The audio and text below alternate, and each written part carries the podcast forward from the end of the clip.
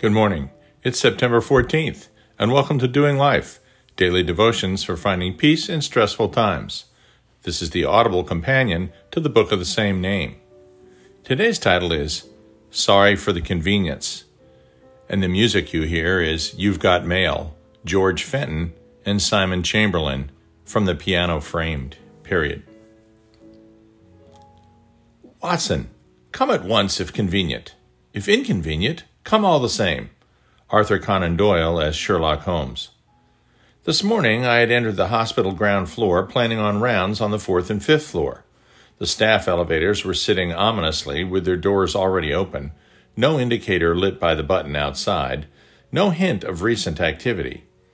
I walked into the right one hesitantly, not really liking elevators even when I know they're working, and pressed 5. Nothing.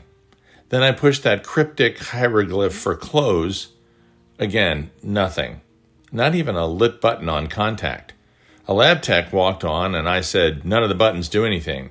She said, Huh, and then tried multiple buttons herself. Really? Same result. We then proceeded to the public elevators on the other side. Nope. The patients on 4 and 5 were evidently doomed to live out the rest of their lives in the Perot Women's and Children's Hospital.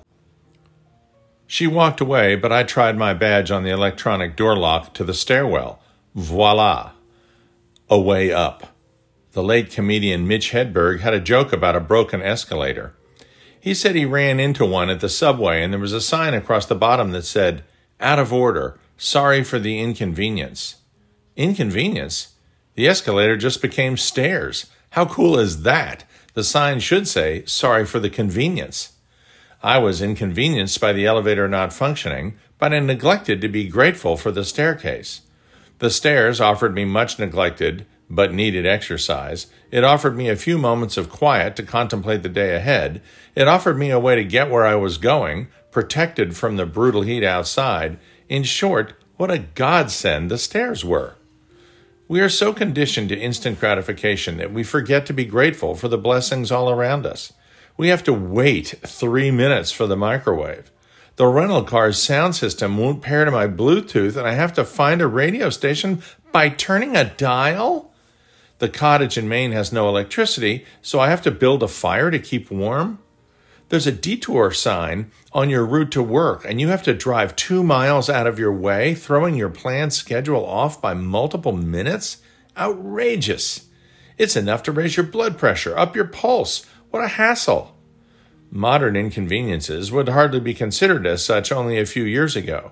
After all, recall that my grandmother was most grateful for both hot and cold running water actually inside the house little high tech things that don't work have taken on the descriptor as first world problems, and so they are. The next time you suffer the outrage of having to stop the microwave, puncture the film covering, and heat for yet another two minutes, you might be grateful that you don't have to go wring the chicken's neck and then defeather it before building a fire, hauling the water from the stream, boiling it, and cooking it as just the first step to a complete meal. So, sorry for the convenience. These first world problems help us learn to be grateful for the bigger things, developing that patience part of the fruits of the Spirit, and controlling our anger. Look at inconvenience as divine opportunity. Patience is a virtue, possess it if you can, seldom found in women, never found in men. Rejoice in hope, be patient in tribulation, be constant in prayer. Romans 12:12. 12. Be angry, but do not sin. Ponder in your hearts on your beds. Psalm 4 4. Whoever is slow to anger has great understanding, but he who has a hasty temper exalts folly. Proverbs 14 29. Dear Heavenly Father, we love you. Let the little frustrations we encounter every day, the little inconveniences, be a reminder of your great mercies and a lesson for our attitudes. Amen.